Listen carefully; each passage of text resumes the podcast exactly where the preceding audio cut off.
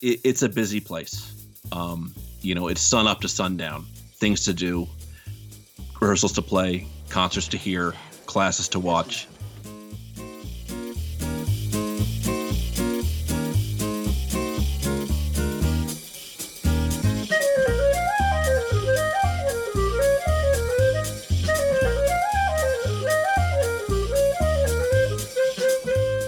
It is November 23rd, 2020, and you are listening to episode 22 of the Candid Clarinetist podcast.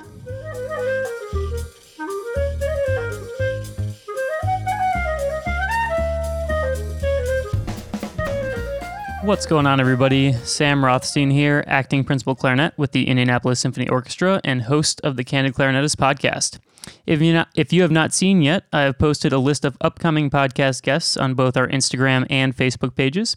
In addition to our guest today, we will be having Ixi Chen next week, who is the second clarinetist of the Cincinnati Symphony Orchestra and the founder of the Digital Clarinet Academy. Jack Everly, principal pops conductor of the Indianapolis Symphony Orchestra, will be joining us on the 7th of December to talk about the Yuletide celebration and his fabulous career as a pops conductor. On the 14th of December, I will be speaking with Jackie Glazier, who is the assistant professor of clarinet at the University of Arizona. And we're going to be talking about college auditions. So if you're in high school and looking to go to music school, this will be the episode for you. Also, I'm sort of planning a kind of fun holiday special, so definitely stay tuned for that. That'll be uh, fun the, the week before uh, Christmas.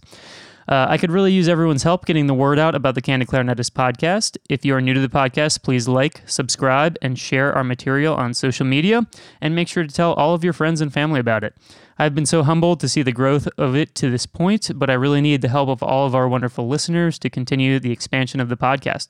Remember that the two easiest ways to support us here are to share our content and to subscribe to the podcast on your favorite podcasting platform. Michael Nock is our terrific guest for today. Michael is the Associate Director and Dean of Fellows at the Tanglewood Music Center, and he can correct me in a moment if I got his title incorrect. um, my life forever changed back in 2012 when I was a first year fellow at the Tanglewood Music Center, and I attribute the largest musical and personal growth that I've ever experienced to the three summers that I was fortunate to spend there. I wanted to invite Michael on to talk about all things TMC and just give him a chance to brag about how awesome both he and his job is. So thanks so much for spending some time with me tonight, Michael. Thanks, Sam. It's a pleasure to be here. It's a pleasure to hear from you. Yeah, absolutely. It's it's really nice to see you again. I think it's been probably five years since we were able yeah. to work together, so it's it's really nice to uh, reconnect in this in this setting. So, uh, just a, a, little overview. Can you just uh, tell us the different programs that are offered at the TMC and sort of how you know people can sort of find out about them? Oh well, um, there's about 140 to 150 students each summer at the TMC, and we don't usually use the word student. We say fellow. They're mm-hmm. all there on a full fellowship. It's a full ride, uh, room and board, and the 150 fellows are split uh, among a couple different programs. There's an orchestra, as you know, uh, in which you played. Uh, there's a vocal program. There are conductors, composers, uh, orchestra librarians, pianists. Uh, so while the core of Tanglewood is obviously the uh, residency of the Boston Symphony, and the orchestra is very active in teaching. Uh, there's a lot more to Tanglewood uh, than just orchestral playing. There's also a lot of chamber music. There are these other programs, uh, wonderful resident faculty in voice and composition and conducting. So it's, uh, you know, you got your foundation of the orchestra, but then just a, a whole lot more going on there. Yeah, and you know, one thing that I thought was interesting is, of course, all the fellows kind of, we'll get into this a little bit later, but mm-hmm. I'd say the majority of the fellows live in sort of the same residence. And, uh, you know, you'd be at breakfast and you'd meet someone and they're, you know, what do you do? Or what instrument do you play? Mm-hmm. Like, oh, I'm the uh, piano technician fellow.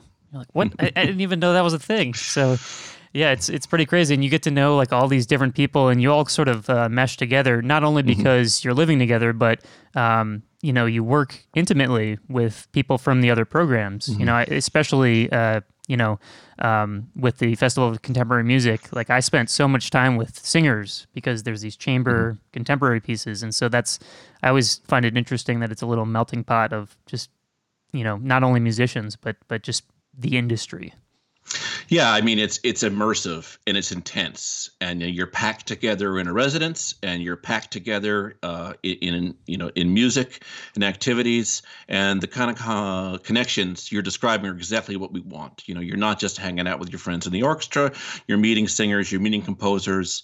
Uh, you know, there are fellows at Tanglewood, instrumentalists or, or, singers who, you know, connect with the composer, and then that turns into a relationship that goes on for years, you know, with the composer writing works uh, for the performer.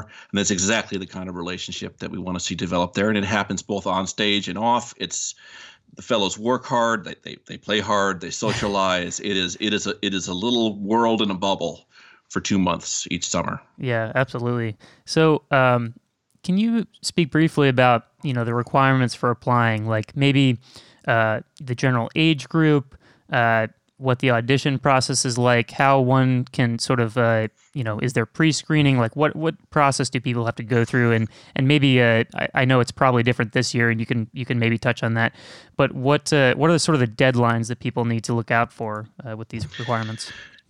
Yeah, so let me. I'll speak first as if it were a normal year. Sounds good. Um, yeah which it very much isn't. Uh, the the processes are going to differ um, from program to program.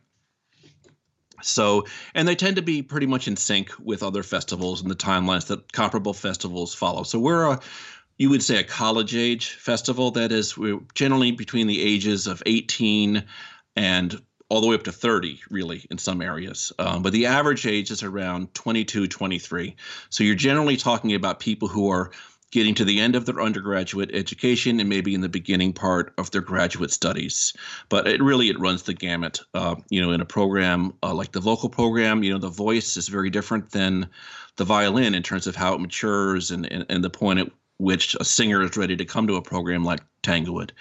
Um, so the processes for all those programs are different too. So the orchestral program uh, auditions happen in February, mm-hmm. so the deadlines tend to happen around January. And it's uh, there's no pre-screen for that. It's a live audition. We, you can apply by uh, sending a video as well, but we, live audition is strongly preferred. It's a 10-minute audition.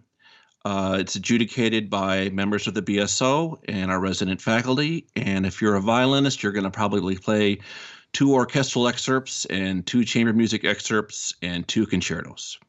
Um, as a clarinetist, you know well that you'll play the Mozart concerto, and then you know some of your. I know that one. I think I've heard of it before. One. Yeah. Uh, and then some of your more usual uh, clarinet excerpts, your Daphnis, your Midsummer Night's Dream, your Beethoven Six. So we try to keep the orchestral excerpts pretty standard, so that you know, drawing from this literature that's you know commonly studied in schools and shows up on a, a festival audition lists. Um, it's a pretty competitive uh, program to get into overall uh, the acceptance rate is around 8%. Used to get somewhere in the neighborhood of uh, you know 1,500 applicants, and it varies by program. So, like in the conducting program, where you get you know 120 applicants, that's uh, that application happens in November. Uh, you accept two, yeah, so the wow. acceptance rate is like you know almost one percent. Um, you can check my math on that. Um, a, a, vocal program that's also in the fall. Uh, so is the composition program. Uh, those are a little different. Uh, the vocal program does have a pre-screen. Uh, then an invitation to a live audition.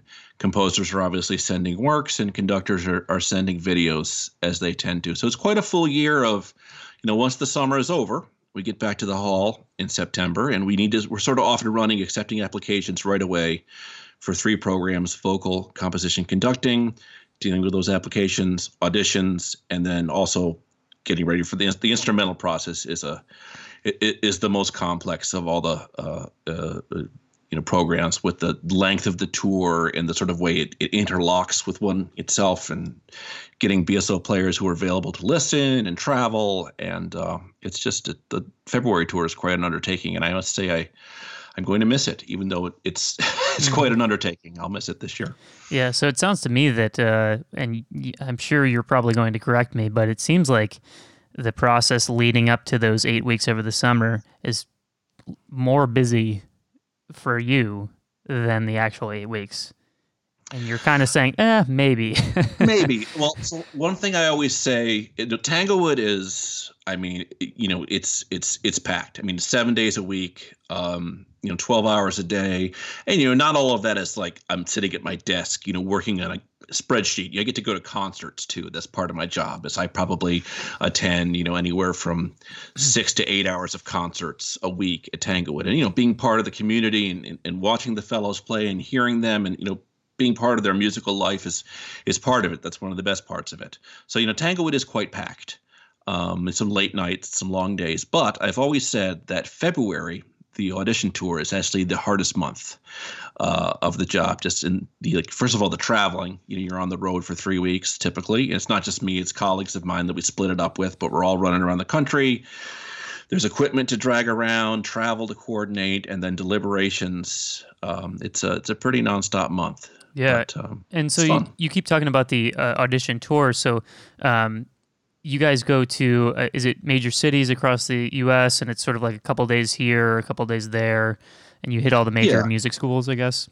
Yeah, we basically go where the the major schools are. Um, you know, West Coast, L.A. Uh, we used to do San Francisco, but we haven't in a while. Um, we do Houston, Cleveland, uh, Chicago, Cincinnati for voice, uh, Bloomington. Uh, we go down to New World and do a day down there. We do a day in Philly at Curtis. We do New York, of course, of course, Boston. Um, you know, we're always hoping that we can expand the tour. Uh, when I started in this job 15 years ago, we didn't go to LA. So one of the first things we did was push into that area, sort of right around the time that Colburn was really like taking off and, mm-hmm. you know, you know, you know, finding its traction. So that's obviously a there's a lot of talent out there. Where did you audition when you auditioned? Chicago. And actually, it's funny you're mentioning all these people because uh, the only person at my audition was Gary. Yeah. And I, is, is Gary still working there? I, I don't Gary, know. Gary's around. Okay, cool. Yeah.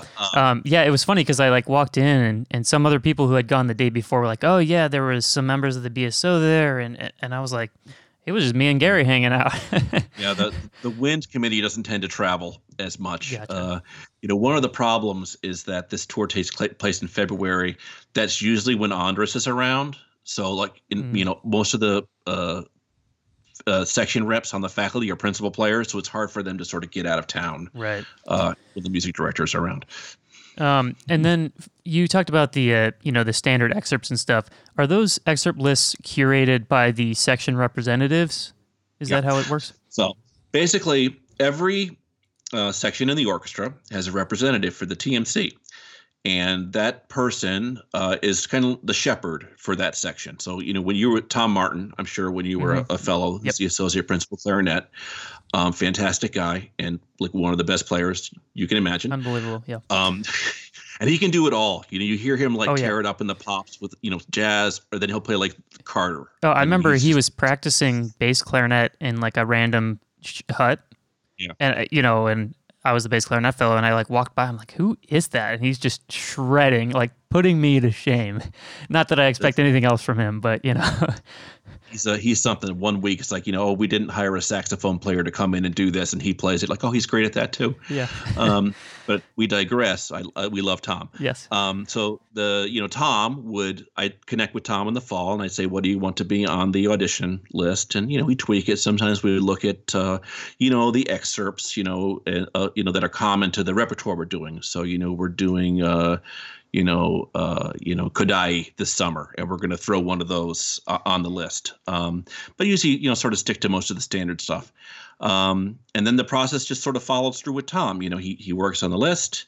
We come to the auditions. He hears the auditions. He works on deliberations with his colleagues. Um, and each section does it a little differently. You know, they get together with the other members of their section, or they get together with people from other sections, and they sort of listen together and you know confer. So then you know decisions are made. And then Tom is still working with me on with all the staff on now we need to do seatings and master classes and chamber music and who's going to play what. So, you know, one thing we don't do at Tanglewood are uh, seating auditions. You know, some festivals you show up and you need to, you know, play another audition to see where you're going to sit in orchestra. So all the seatings at Tanglewood rotate. So the BSO players are making these castings based on what they remember from the auditions. So it's like, oh, this I remember this kid. He'd be really good at you know this, and just sort of spreading it out evenly so everyone gets a chance to you know basically sit everywhere uh, in the orchestra. Everyone's going to play a little E flat, perhaps. Mm-hmm. um, that kind of thing. Uh, so it's so you know the process is and then in the summer it's the same thing. That section rep- representative there is the shepherd, and you know the idea is that, and I'm sure I hope this was true of you, and I'm I'm, I'm sure it was. You develop these relationships with the BSO players, you know, they're mentorships, but um, you know one of the one of the players, uh, Dan Bauch, the percussion section, who I've known for a long time, he's the section rep for the percussion. He says, you know, it's not like they're students; they're kind of like about to be my colleagues, yeah. and the relationship is as much you know collegial as it is as you know student and, and teacher in a lot of cases. Yeah, and I really uh, appreciated that about the teachers there, um, that they they that's how they taught was with that relationship in mind because. Uh, you know the, the, the students coming in are so high level that they're kind of just there to kind of give you that last bit little kick and be like you know have you thought about this maybe that you know because they're not trying to teach you how to play the instrument everyone there knows how to do it you know and so i, I really appreciated that. And i've and i you know tom and uh, michael wayne who was the other uh, clarinetist who was very involved uh, be, uh, michael in particular became a, a huge mentor of mine uh, former guest of the podcast. Um, huge mentor of mine. I always you know whenever i'm having like a little issue or whatever i always just shoot him an email or send him a text or whatever hey you know what are your thoughts on this? And he always comes back to me with and and i feel like our relationship has never been teacher student but it's just been more like mentorish mentor mentorship. Does that does that sound right? Yeah that's right. And you've hit on something uh, important there is, you know, one thing we don't do at Tanglewood is give individual lessons. So when we're talking about teaching, we're talking about master classes and informal conversations, and they might come to the orchestra rehearsal and hear how you're playing and give you a few pointers. But if you go to a festival like Aspen or Music Academy, you're going to have a weekly lesson. You're going to be put into a studio with a teacher, and you know at Tanglewood, we're looking for the kind of player that's a little bit ready to be untethered from that weekly uh, meeting. You know, me, you know, you've worked out most of the technical things on the instrument, and you know, you're you're ready for that, as you say, that final push in, in musicality, uh, in, in sort of broader con- uh, concepts. Uh, and mentorship. Um, you're not coming into a lesson each week, you know, needing to work on this little nitty gritty aspect of your playing. Mm-hmm. Um, so. And you, you touched on this a little bit, but I just wanted to know, like, you know, how competitive is the audition process? Like, are you finding that you're getting, you know, people who apply five or six times before they get in, or is it, you know, kind of a mixed bag in terms of that? I mean, you said the percentage is what, 8% acceptance? Yeah, and that varies by program too. Sure. Um, you know, obviously, the section like the violins, where there's 28 of them, you get a better, you know, your odds are a little better. Yeah. Um, but um, yeah, it is competitive, and you know, some people, you know, so a good example of this is uh, I don't know if you know Mary Ferrillo, who uh, mm-hmm. is a violist, and she just won a job in the BSO last year. Yeah, we were there um, together. Yeah, right. Mm-hmm. Okay, so she auditioned several times before she got in, and it was actually really wonderful thing to see, you know, to see her each audition get a little better and then get in. And then she was at Tanglewood for many years. She was a fellow and then she was in the New Fromm Players, which is our new music specialty group. And then she won the job in the BSO. So, like, there's an example of a very much like, okay, boom, step, step, step approach. Then you have people who are like 18 years old and walk in and, and, and get in on their first audition. You know the kind of kids oh, yeah. I'm talking about. Yeah. I went there um, with one of them actually, and he's he's got yeah. a fine job as principal bassoonist of the Chicago Symphony now.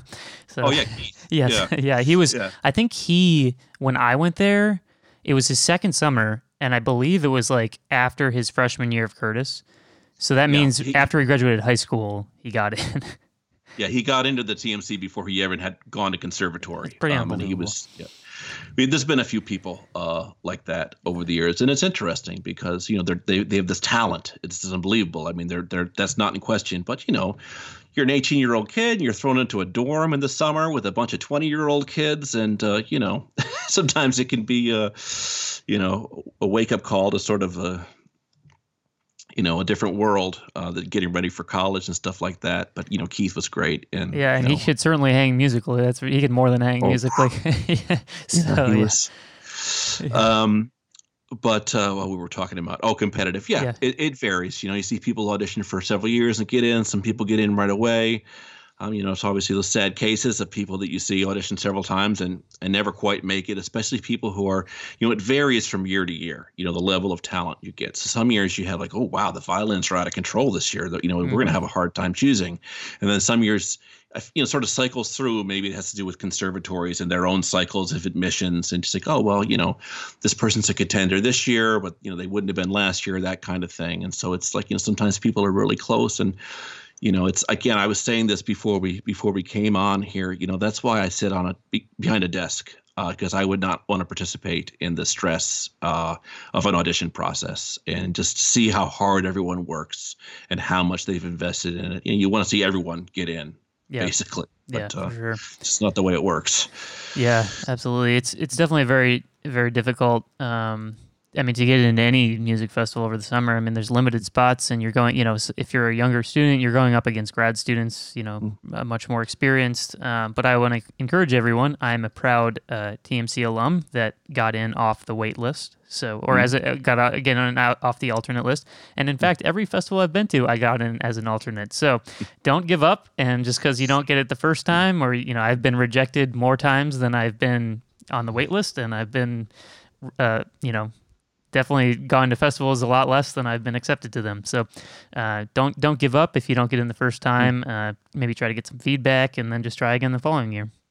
Yeah, and you know those alternate lists. You know, if you're if you if you if you end up on an alternate list, first SAM is an object lesson, and you know you you can make it off that list, but also that's no small uh, accomplishment at a festival like the the TMC. To being an alternate is the line is sometimes razor thin, you know, mm-hmm. and again very hard choices. Uh, you know, I think we could take all of our alternates some years and still have a pretty darn good orchestra. Absolutely, for sure. Um, so let's talk a little bit more about life at the Tanglewood Music Center. So, what can someone expect to do as a fellow? I mean, you mentioned work hard and play hard, but maybe a little bit more specific. yeah, maybe well, not specific I, about the playing hard, but well, definitely I the working hard. I'll, I'll, I, will stay into some of the more vanilla areas. There you go. um, but uh, it, it's a busy place. Um, you know, it's sun up to sundown. Uh, things to do, rehearsals to play, concerts to hear, classes to watch. Uh, if you're a member of the orchestra, you know you have one to two rehearsals a day, uh, either both in orchestra or orchestra and a chamber music project. We're very mindful in terms of playing services at Tanglewood of injury.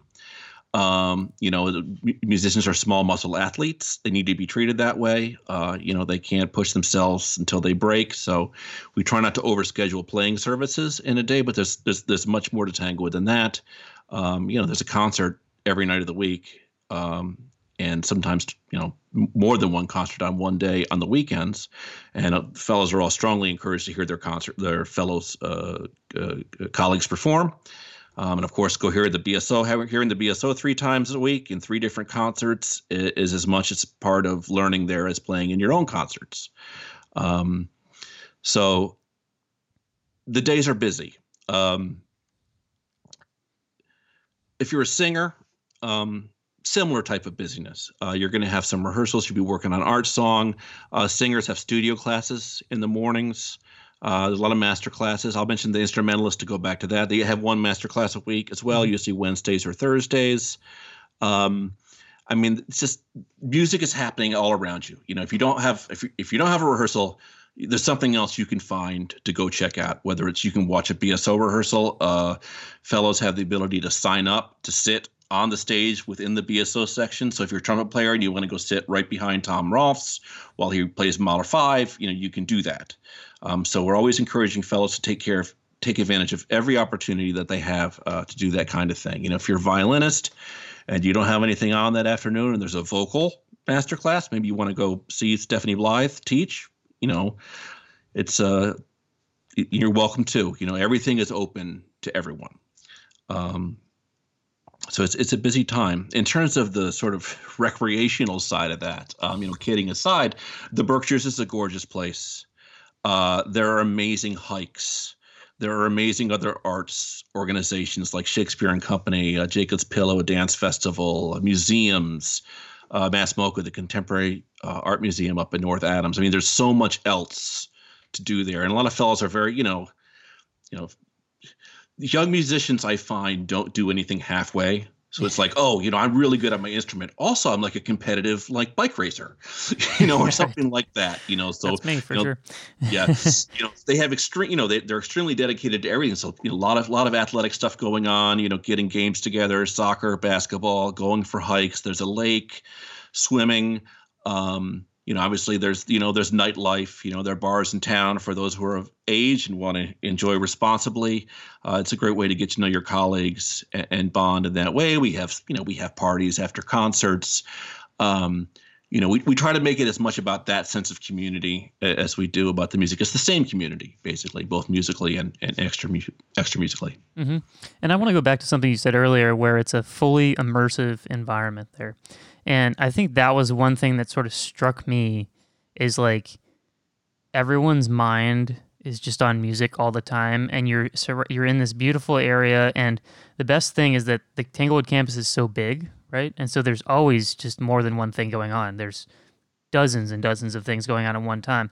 So you know you'll get done with rehearsal, maybe you only play on one piece. You just take a walk across the lawn you go and you hear the BSO rehearse, or you maybe pop into a hut and you see a you know a, a master class with Dawn Upshaw, or you Mhm. walk, uh, you know, um, ac- across and you see Yo Yo Ma playing his cello in the grass. Like I mean, and like you're laughing, but like that actually happens. Yeah. you know, it's pretty crazy.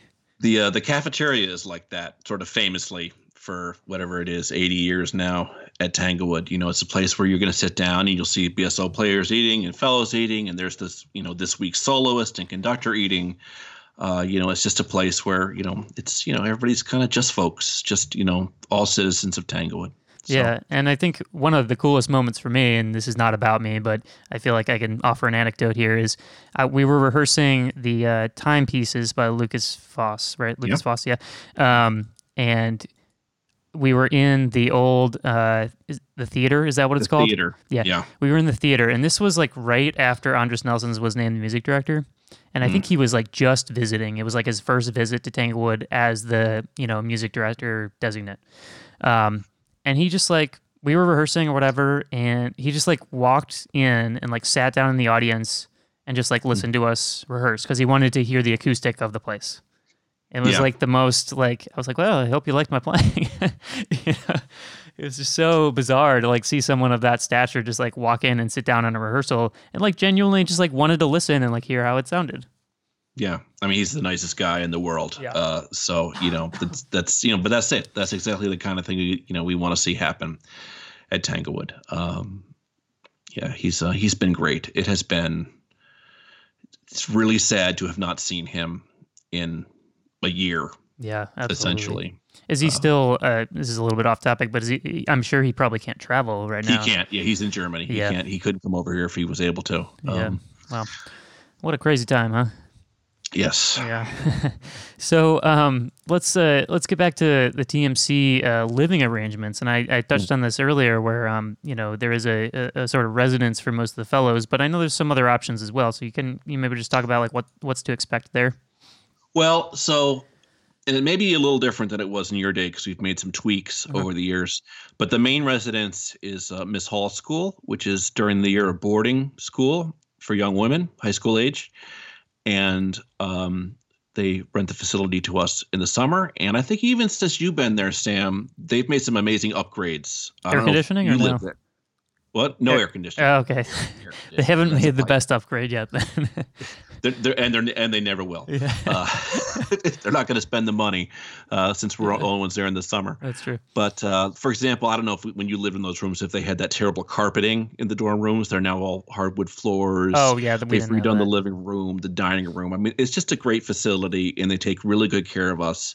Um, you know, they're mostly double room accommodations. Though over the years, I've managed to make some rooms so that we can give out more singles. Um, there's also off-campus options for when you were there. Did you ever live off campus? Yeah, I did uh, when I was a from, and I did my second year. Um, Yeah. So we used to rent a few houses and sort of lottery them off to the people who wanted to live off campus. Now what we do is give a stipend and say, you know, here's some money. Basically, here's what we would have spent on you Yeah. to, to live at the dorm, and please feel free to go, you know, form households with your colleagues and you know, uh, you know, find your own house. But um, you know, it's close quarters. It's part of the Tanglewood experience. Okay. So it's, you know, I won't sugarcoat it. You know, you have people who are maybe 24, 25 years old, you know, who haven't lived in a dorm room in five years. They have their own apartment. Maybe they're married. Um, and they're suddenly going to be in this dormitory where they might have a roommate in sort of a, you know, 10 by 10 room. Uh, yeah. You know, it's not, it's not always ideal for everyone, but the, the thing I, you know, it's two months and it, it really is part of uh, the, the experience, the, the, the immersion of being in this facility. And you know, we've been at Miss Hall School for I think 40 years, and you know the some of the greatest musicians in the world, orchestra musicians, have been through this exact experience. You know, they slept where you slept. Hopefully, not on the same mattresses. They probably changed those out. yeah, is uh, that is that an upgrade that they made as well? Yeah, yeah. okay. But um, you know, it, it's it's part of the experience, and uh, you know, most people come to love it. People who come in like, oh, I don't know, I'm gonna have a roommate. I'm 25 years old. At the end of the summer, they'll say, oh, I love my roommate. We, you know, we we became great friends. Uh, you know, that relationship has gone on for years. Um, you know, so uh, as long as people keep an open mind, it's it's a pretty good living situation. Yeah, for and, uh, sure. Uh, and uh, shout out to my my buddy uh, Nick Brown, uh, bassist yeah. with the San Antonio Symphony, I believe is where he is now. He was he was my roommate my first year there. he he did he, I, he's a riot. The guy's an absolute riot. Um, and he used to do this thing called Wolf Shirt Wednesdays, where every Wednesday he'd wear a shirt with like a noble wolf on it. It was the guy was a character, man.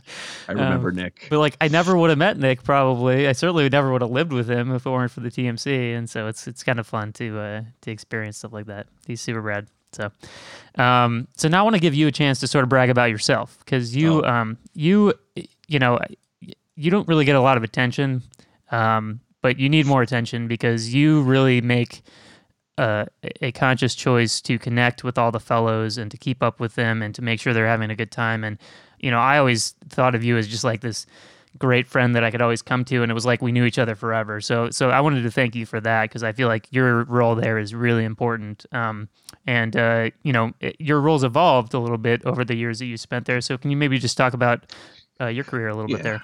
I mean, uh, thank you for saying all that. I, I, don't know if people can tell I'm blushing with my ring light here, but um, you know, I, I don't, I, I don't need to, uh, I, I don't uh, particularly feel the need to say, I'll get, you know, pay attention to me. Uh, I think I get plenty of attention, but, um, you know, the thing that I ha- have loved is, is, getting to know the fellows. I mean, it has been tremendous. Um, and that's changed over the years. So when you were a fellow in 2012, you know, that was eight years ago. I was a younger man. Uh, there was none of this gray uh, in, in, the beard then.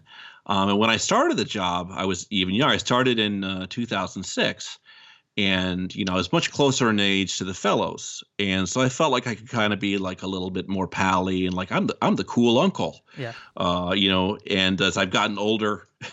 I mean, I hate to say that, you know, as my age has gotten farther and farther apart from the fellows, you know, it's a, just a different generation. You know, mm-hmm. it's harder, it's a little harder to relate um, and sort of get into their world. And I sort of feel that. Um, but I mean, that's that's still the very core of what I'm trying to do is establish relationships.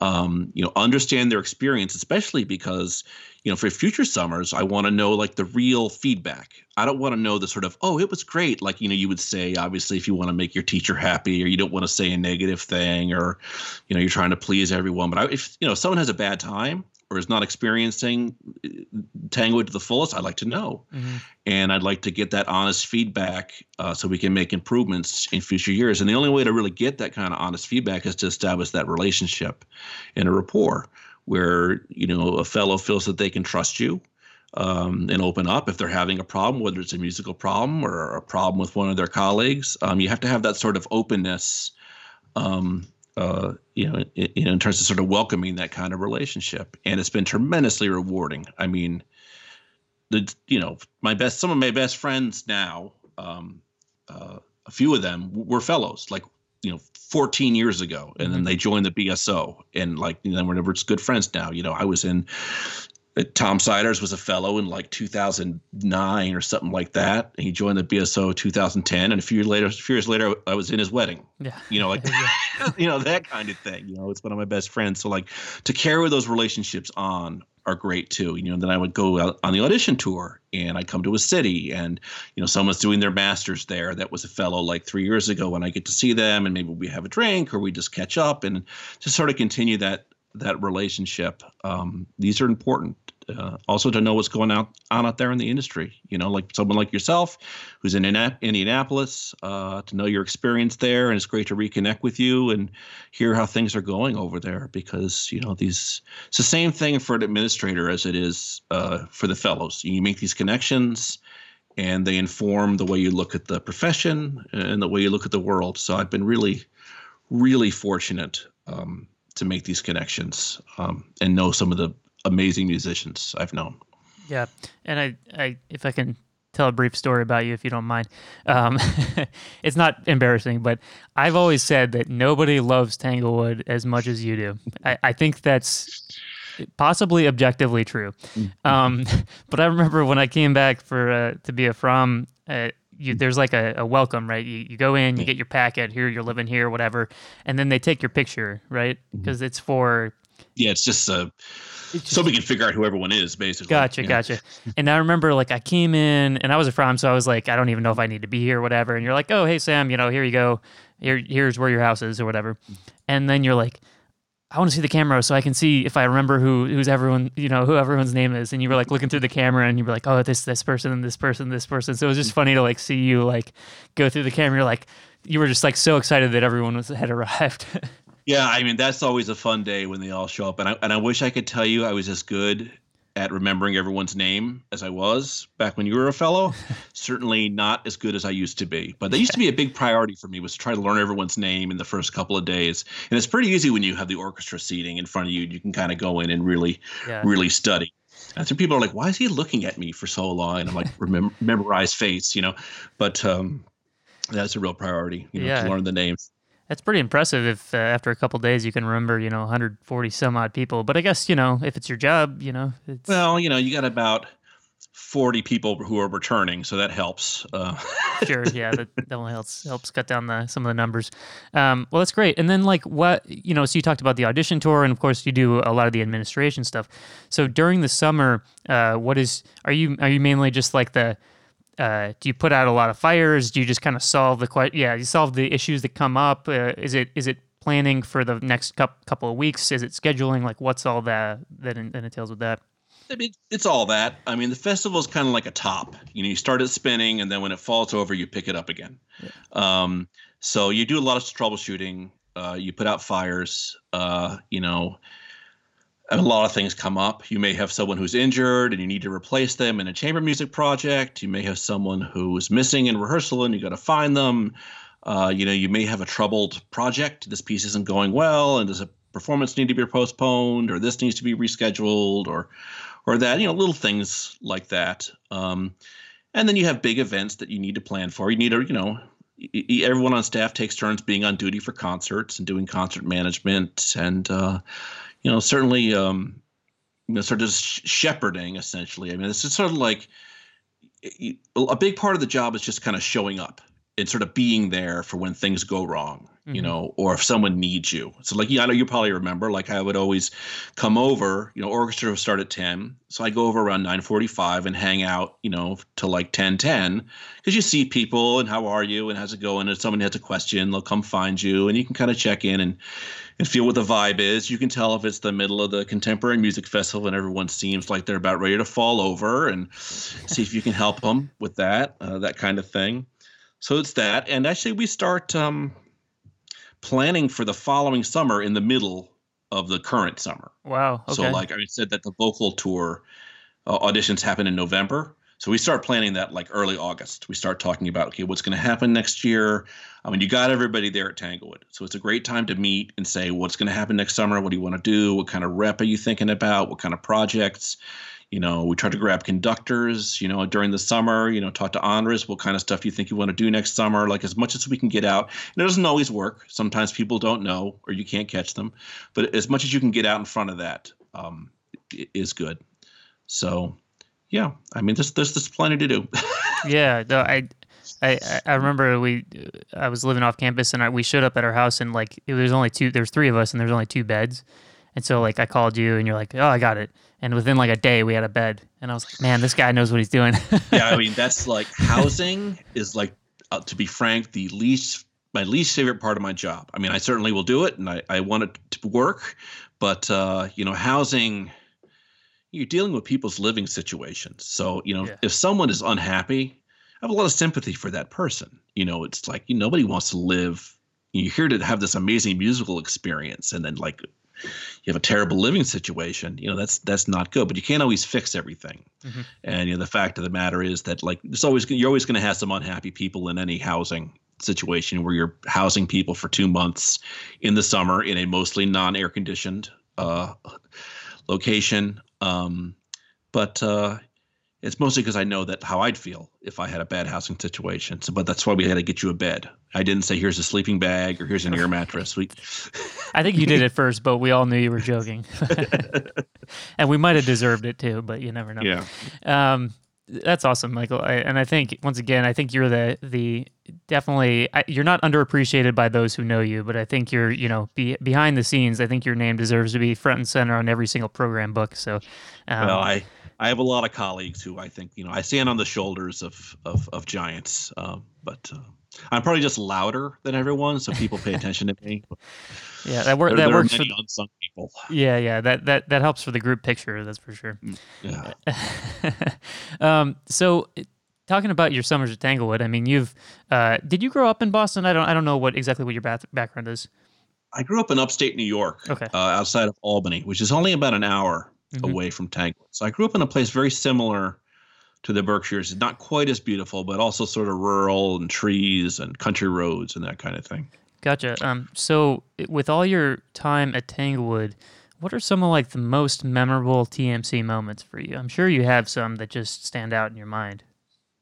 So I guess musical moments first. Um, I mean, last summer we did uh, Wagner, uh, Valkyrie, full opera and concert version. Um, three concerts over two nights. That that will go down for me as one of my most treasured musical. I mean, it's recent, so I can remember it really well. But I, I will always uh, remember it. Um, this is a very hard question um, but there have been a lot. If I think back to my very first summer when I was on the summer staff in 2000, when Seiji Ozawa was still the music director, he did. Uh, he was doing uh, opera. He was doing uh, Falstaff, Verdi, and that was the first time I'd really seen opera up close. Because you remember the theater? It's a it's a small. It's like a 900 uh, seat uh, venue. It's a small venue, and you're you know Seiji Ozawa. I mean, you know, usually he's in giant houses, and here he is in this more intimate setting. And that was the first time I'd really been that up and close and personal with a with an opera like that and a music director like that. I remember I was standing backstage, um, you know, just you know doing some errand for someone, and I just turned. And he was there. Uh, he was conducting a Bartok concerto for orchestra that first summer, which is also really memory. And he was just like there. And I mean, he's just the, you know, you know, that's ta- like you said, that's Tanglewood. Yeah, you know, yeah. like Yo-Yo Ma's just there. You know, that was I had the same experience. Like Seiji's just there, um, and that was that was a very memorable moment of just uh, same same thing with Yo-Yo. Actually, that same summer when I was working uh, at the front desk, uh, he had a meeting with Ellen Highstein, who's the director of the TMC, which she was then and she still is. Um, and he walked in, and I'm just like, "Hi, can I help you?" He's like, "Oh, hi, I'm Yo-Yo." I'm like, "Yeah, I, I guess you are." You know, it's just sort of my automatic, like, "Yes, can I help you?" And Yeah. it, you know, it was Yo-Yo. It's th- those kind of little like moments uh, are really memorable. I mean, there's a ton of music uh, over the years that I, I will not forget, but I'm forgetting it right now. But uh, what was the, what was the rep your summer? What'd you play? Was that uh, Uh, my first summer, the I mean, the first summer there was a ton of stuff. Um, but the, the most memorable one for me in my two summers was Mahler one with Dohnányi. yes, that was amazing. was great. It was the most. I mean, Dohnányi, you know, rehearses and rehearses and rehearses, um, but the clarity of it, um, I mean, just was a perfect Mahler one. I remember that well. Yeah, that was that cool. was great. And there was there were so many people there too. It was like Yeah, it was like fifteen thousand people or ten thousand people. It was crazy. I mean, I'd never afternoon. experienced anything like that. it was a beautiful day. Um, I remember he was very particular about the mutes for the first movement. yeah, We he was very particular about the harmonics at the beginning. He like couldn't get he it. wanted- I, I can't remember if he wanted metal mutes or what he wanted, but it wasn't. People's little rubber mutes were not sufficient for what he wanted for that opening A. Yeah, because I remember So- leading up to that concert too. People were like, "Oh, he's he's very you know very particular," and I thought the guy was going to be like really mean, and it was totally opposite. He was just like very, he just knew what he wanted, you know. Yeah, he's just and, very and precise. he and he yeah. just rehearsed it until he got it. Mhm. And then the best part is like when we got to the concert, it was just like all emotion. Like Yeah. it was it was pretty incredible. I don't think I've ever, yeah, I don't think I don't know if I ever will experience another thing like that again. That was that was pretty cool. Yeah, he's uh he's he's you know one of these old sort of Kapellmeister types. Yeah. You know, that's dying breed in a in a way. Yeah. But uh, that was that was a great. I mean, I love Mahler, so we've had some great Mahler over Yeah, the years. Absolutely. Um, and I think too, just talking about just the, the, I mean, the legacy. You talk about, you know, Bernstein and Copland and all those. Uh, you know, one of my favorite places to visit, and I don't know if it's still here, but in the um, I don't remember what the building's called, but there's like a little museum. Um, uh, Visitor Center. in the yeah. visitor center. Okay, sure. Of course, it's the visitor center. Um, but there's like old pictures of Tanglewood, and you'll see Mhm. like, you know, Peter Grimes perform for the first time in the theater, and you're like, oh, that's cool. I just rehearsed there, and look, there's you know Bernstein conducting or whatever, and you're just like, it's it's really a cool thing. Yeah, the history is, and we haven't talked too much about the history yet, but the his so 1940 it was established, and you know Bernstein is famously you know one of the members of the the very first class, uh, and the music director of the BSO Serge Koussevitzky was his his mentor and brought him to Tanglewood, and Koussevitzky founded the TMC. Um, but the history of it is, you know, it seems kind of trite and a cliche to say like, oh, the the history haunts this place, and you know, but it really it really does um it uh you know the things that have happened there the people that have walked there all the bernstein stuff you know two years ago was the bernstein centennial. And i mean there was just like all bernstein all the time all Mhm. summer. But you know it really made you think about you know the you know the role that he played there. And i have had the privilege of doing a lot of work in the archives uh, for some writing projects and a few other archival recording project that we did a few years back where i got to sort of uh, you know, bring out some uh, you know archival recordings for release. And so I've had a lot of time to spend, uh, you know, with that stuff, which has been really, really rewarding. I mean, the, our archives are great. We have a great archivist, Bridget Carr. Um, you know, it's just just there's so much in there you you, you can't believe it. So, Yeah, and I can never miss, uh, you know, like uh, if I find a video on YouTube of like an old Tanglewood performance, I can Mm. never not watch it. And and like oftentimes they'll have like some aerial footage, you know, of the old. It's just a Yeah. Mm. shed, and now it's like this huge sprawling campus. It's probably different now too because there's that brand new building. Yes, we Um, built some new buildings last year. Um, uh, it's Linde Center uh, for Music and Learning, um, which is a complex of three buildings: a big one, a smaller one, and the littlest one. It's sort of standard Goldilocks array, and um, it uh, they're fantastic. They are gorgeous. I mean, just looking at them is gorgeous, and then they sound gorgeous too, and Yeah. they're state of the art, and uh, they're air conditioned. Sam, they have air conditioning. Well, actually, lucky for me, my second summer, I my room in the house we stayed in had an air conditioner, so I was like one of the only people in the entire Berkshires, uh, at least they involved with Tanglewood, that had air conditioning. So Yeah, it's uh, it can get pretty hot, but you know, it's uh, It can. It can get cold too. yeah, it can also Uh, be sweatshirt weather sometimes. So Yep, It's uh, it's the mountains. Yeah, Sort of. It's not like. Aspen, but it's it. We do have some mountains. yeah. Mhm. Um, well, man, I could I could go on and on about all this stuff and just reminiscing about stories and whatnot. But um, I, the last couple of things I want to ask you: uh, what is what is your favorite non-musical thing to do in the Berkshires? I know you've you've touched on this briefly. Oh, it's changed over the years. Uh, in my younger days, we used to all go out for karaoke. That was quite a thing. I don't know if that was still a thing when you were You, there. I have seen you karaoke before. all right. Well, you don't need to go into that.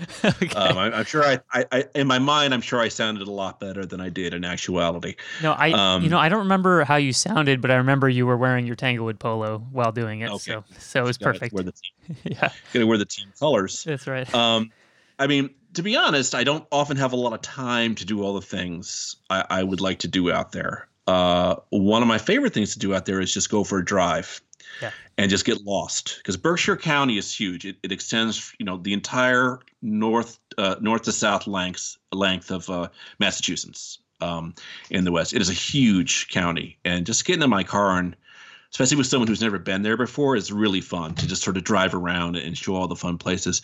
And you know, I also like to, um, I mean, eat. Uh, yeah. you know. So along those lines, I actually have a couple questions for you. What's your favorite like restaurant there? Well, um, there's a couple.